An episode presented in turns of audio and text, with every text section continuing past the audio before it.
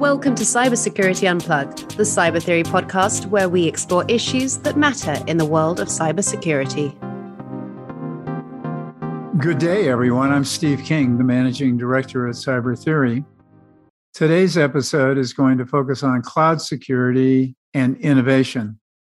Joining me today is Avi Shua, the brilliant CEO and co-founder at Orca Security, the leader in instant-on cloud security. Prior to founding Orca, Avi was the chief technologist at Checkpoint Software and earlier earned his cyber defense chops at the IDF as a software team leader and member of Unit 8200, the Israeli equivalent of our NSA. So welcome, Avi. I'm glad you could join me today. Thanks for having me. Sure.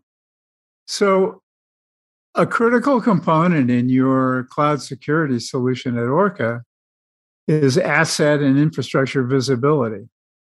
You accomplish this uniquely, I think, with your side scanning technology. Can you explain a bit about how that works and the design thinking that went into its development? Sure, but maybe it makes sense to explain what problems we're trying to solve and why this technology essentially solves this problem. So if you don't mind, I'd love to share the thought process that we've put into this problem and how we came with the solution that we are currently providing in Orca Security. Sure. So if you think about that, in terms of security, one of the top items that we are trying to maximize is coverage. At the end of the day, it doesn't matter how well your security tools are, how strong your defenses are, if you don't know that you have it for 100% of the environment. In most of the cases, organizations are not breached because the walls are not high enough, but simply that they are not covering the entire environment.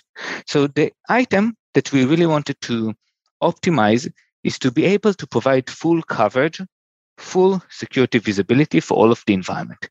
And usually, the thing that limits that is the organizational friction. If you're one developer with 10 workloads, one Kubernetes clusters, it's usually easy to install things. You just go and install them.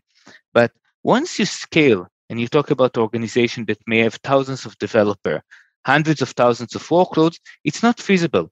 You can't really go talk with each one of them, tell them, go and install this piece of software, deploy the agents in order to secure the environment. These are processes that can take years and almost never completely succeed. So with that understanding in mind and seeing the frustration of security teams that are trying to get the visibility and ending up in plumbers rather than practitioners, we look at the issue, at the physics of a cloud environment, and we ask ourselves whether there is a way that we can get the visibility needed without any friction at all, without the need to install agents, without the need to install network scanner, without the need to authenticate to the workload themselves. And the way that we thought about it is that all of the tools that existed pre-Orca were rooted in the physical environment. And when you're trying to scan a physical environment, you don't have too many options. You can either install an agent or use a network-based scanner because it's a box in a different room. There is no other way to reach that.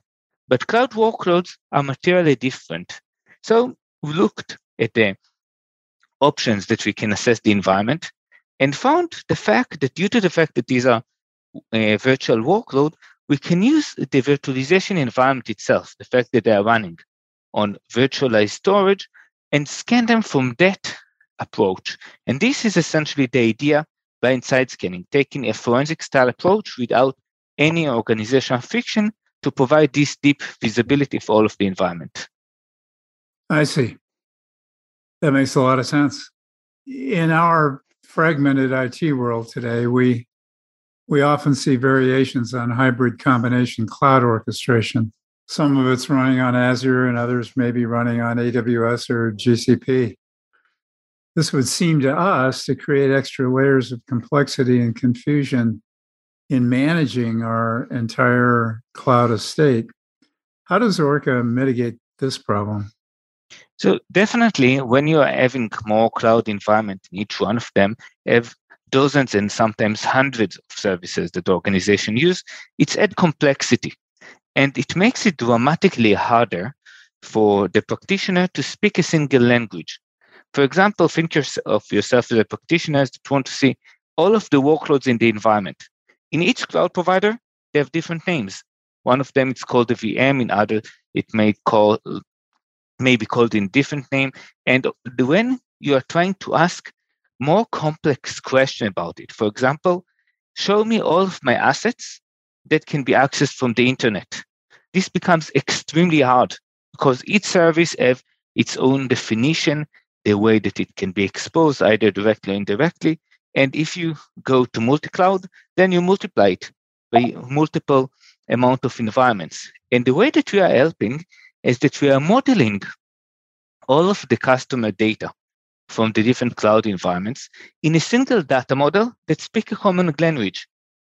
So an Orca customer can, for example, ask a question like, show me all of the workloads that I have in my cloud environment that are exposed to the internet. And it will show that regardless of whether they're AWS, GCP, or Azure, or even show me all of the services that are overprivileged, all of the services that can be accessed from the outside in.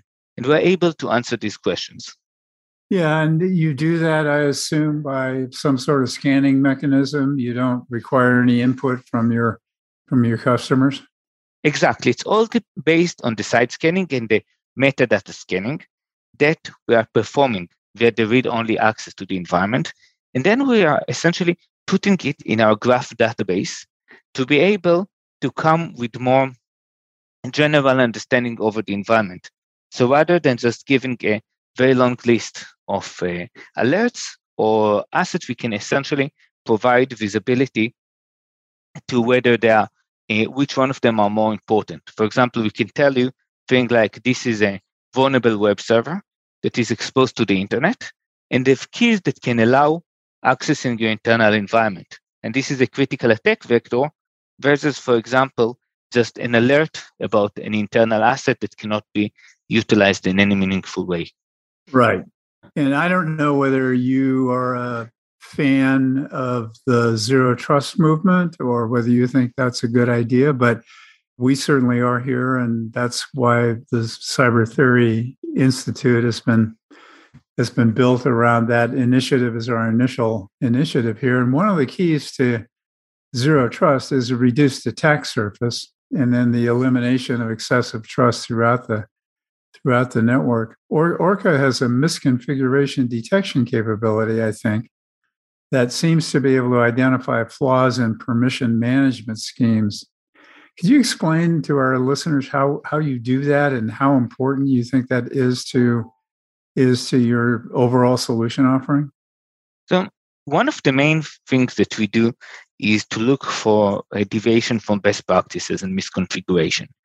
And misconfigurations are many times looked as a compliance issue. For example, you are trying to find security groups that are too open, to find users that are not using multi-factor authentication, etc. And this is important, but the main problem with that is that it really results in alert fatigue. One of the shocking factors is that if, for example, you just create an AWS account, brand new, just put your credit card and install most of the tools in the market today, they'll give you around 100 critical alerts, even if you don't have anything in it, because the default configuration deviates from the best practices. But just because something deviates from best practice and every misconfiguration doesn't mean it's critical. So our approach of that is to look at it as a vector. So yes, you can see all of the misconfiguration, and if you need to it for compliance reasons, you can go over them. But the way that we recommend our customer to look at it is not just to look at the list of misconfiguration, but to look at it as attack vectors, as cases that this misconfiguration can actually be exploited. For example, you have an open port, and behind this open port, there is a machine that doesn't have multi-factor authentication. It's dramatically more important than the misconfiguration of an open port when there is nothing listening to this port. Right. So you differentiate between the, I guess, access to the critical assets that are vulnerable versus those that may be vulnerable but don't have that same access. It's even the combination of data, because think about that. If you take a more siloed approach to security, For example, you just look at vulnerabilities separately, you look at misconfiguration, look at identity, then you don't see the actual risk that encompasses all three of them, that there is an exposed vulnerable asset with credentials. You just see all of the vulnerability, all of the open assets, all of the overprivileged roles. And usually you need a combination of issues for it to be actually impactful for an organization. Right.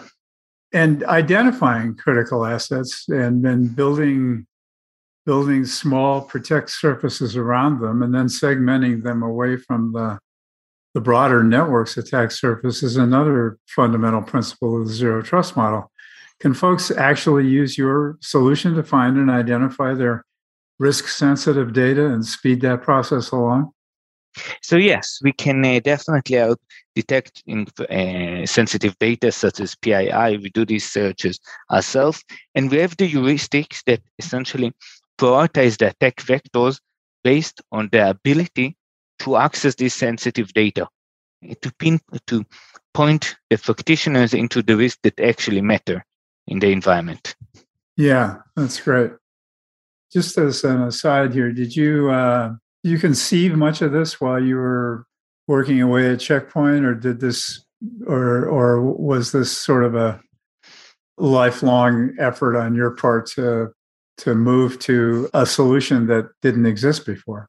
So I've been in Checkpoint for many years, more than 11 years, and I've learned a lot in this period. I've seen the actual struggles of organization, the friction that they are facing in certain insecurity tools, the problems that they're actually trying to handle every day. And it's very different working on that from a security vendor for many years, rather than as a developer that sees a much narrower point, a much narrower view of the issues. But and with that understanding, this experience, I and additional 7 co-founders started Orca Security.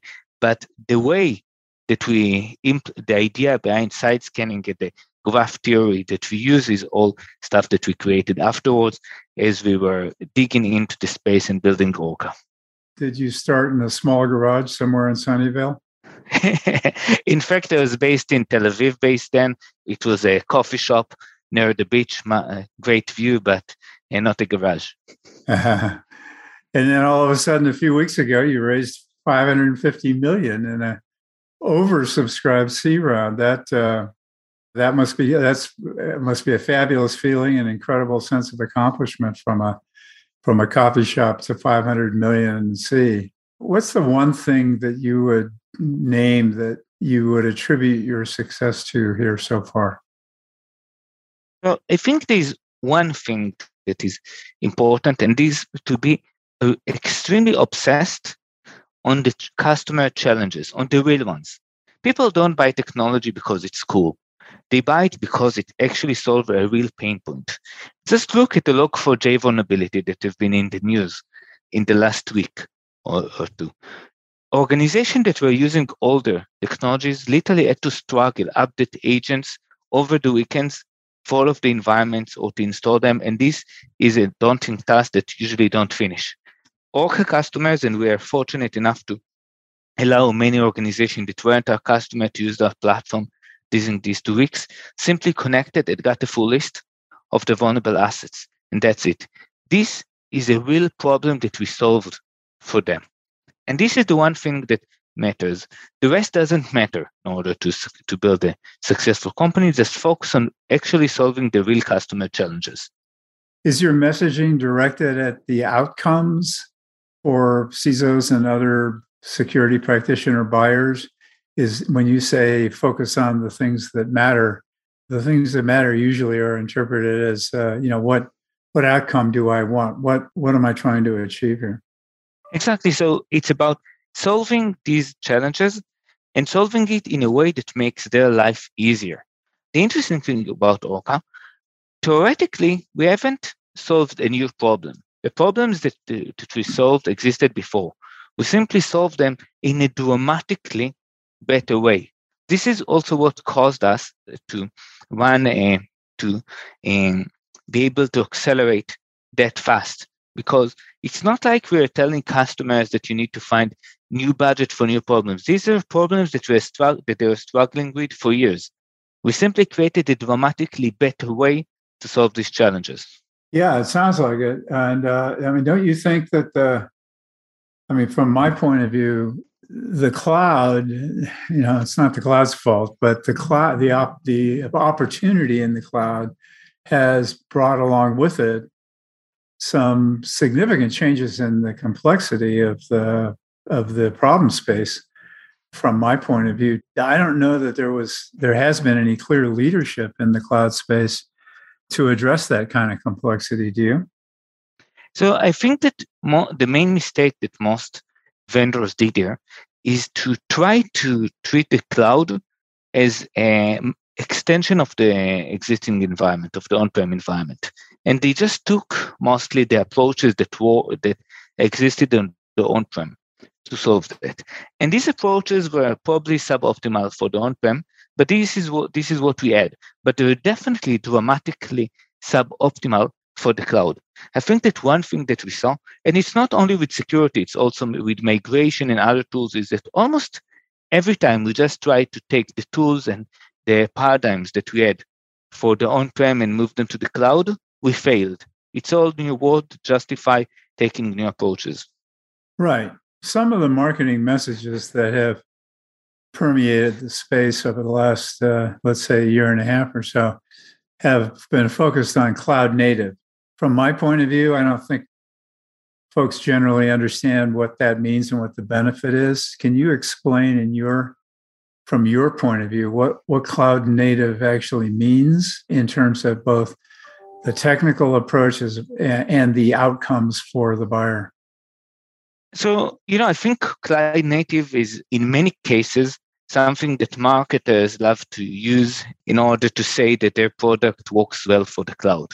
Right. And many times it's simply just a marketing terms trying to say it was suited for the cloud, where behind the scenes it's something that is built for the on-prem and add some cloud put on it as an afterthought. In my opinion, cloud native is something that actually leverages the capabilities of the cloud in order to do its job in a way that is ideal and optimized for the cloud.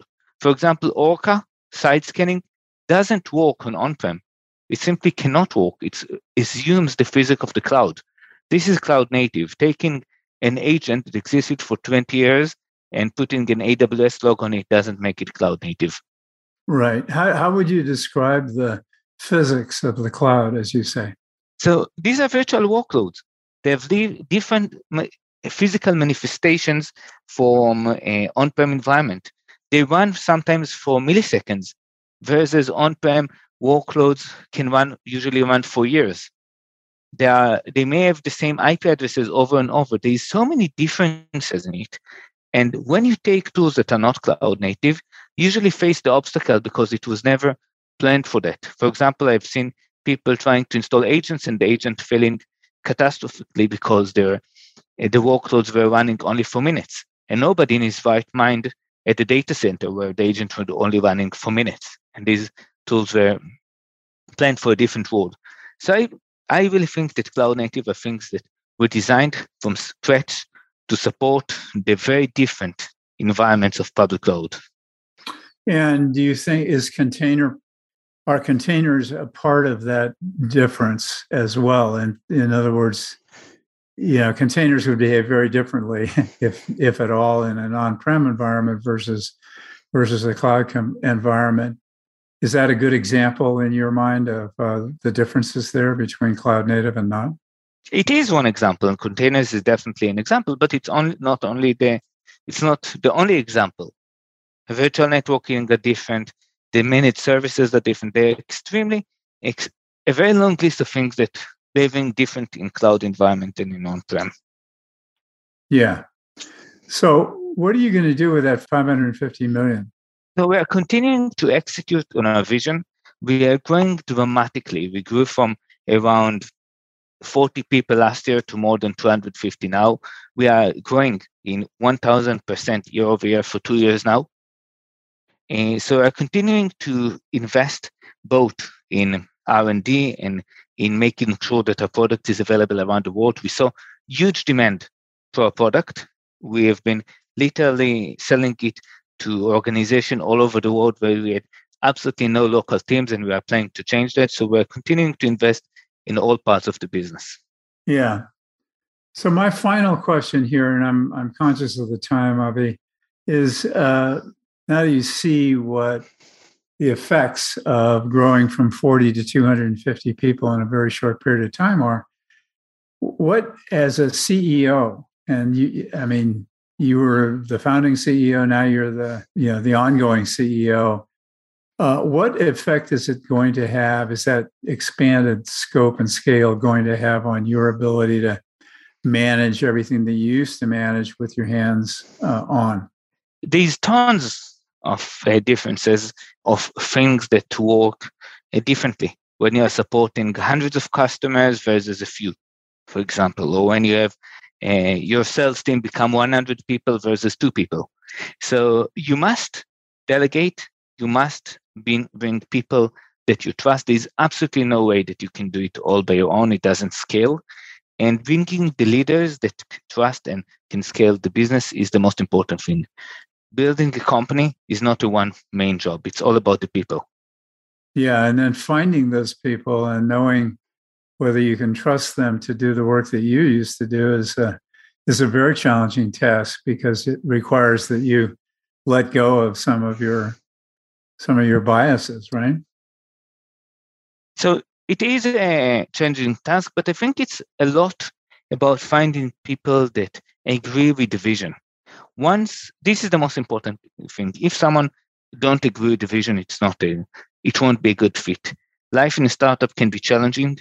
There's tons of work. There's a lot of both good and hard moments, and you must be aligned together to make it a success.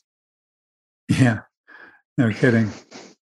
Well, listen, Avi, I really appreciate you taking the time today. This was a great discussion, I thought. It was fascinating to learn how you guys put this together and what your leadership position in the space is. And, you know, just mega congratulations on that round. That's phenomenal investor confidence. Surely you guys are the leader in the space. So thank you for taking the time out of your schedule to join me and giving our listeners something to think about. Thanks for having me. Yeah. And thank you to our listeners for joining us in another one of Cyber Theory's unplugged reviews of the complex and crazy world of cybersecurity, technology, and the new digital reality in which we all live. Until next time, I'm your host, Steve King, signing out.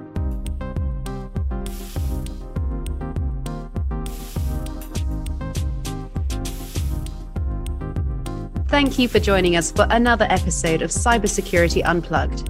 You can connect with us on LinkedIn or Facebook at CyberTheory, or send us an email at social@cybertheory.io.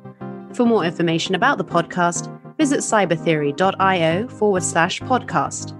Until next week, thanks again.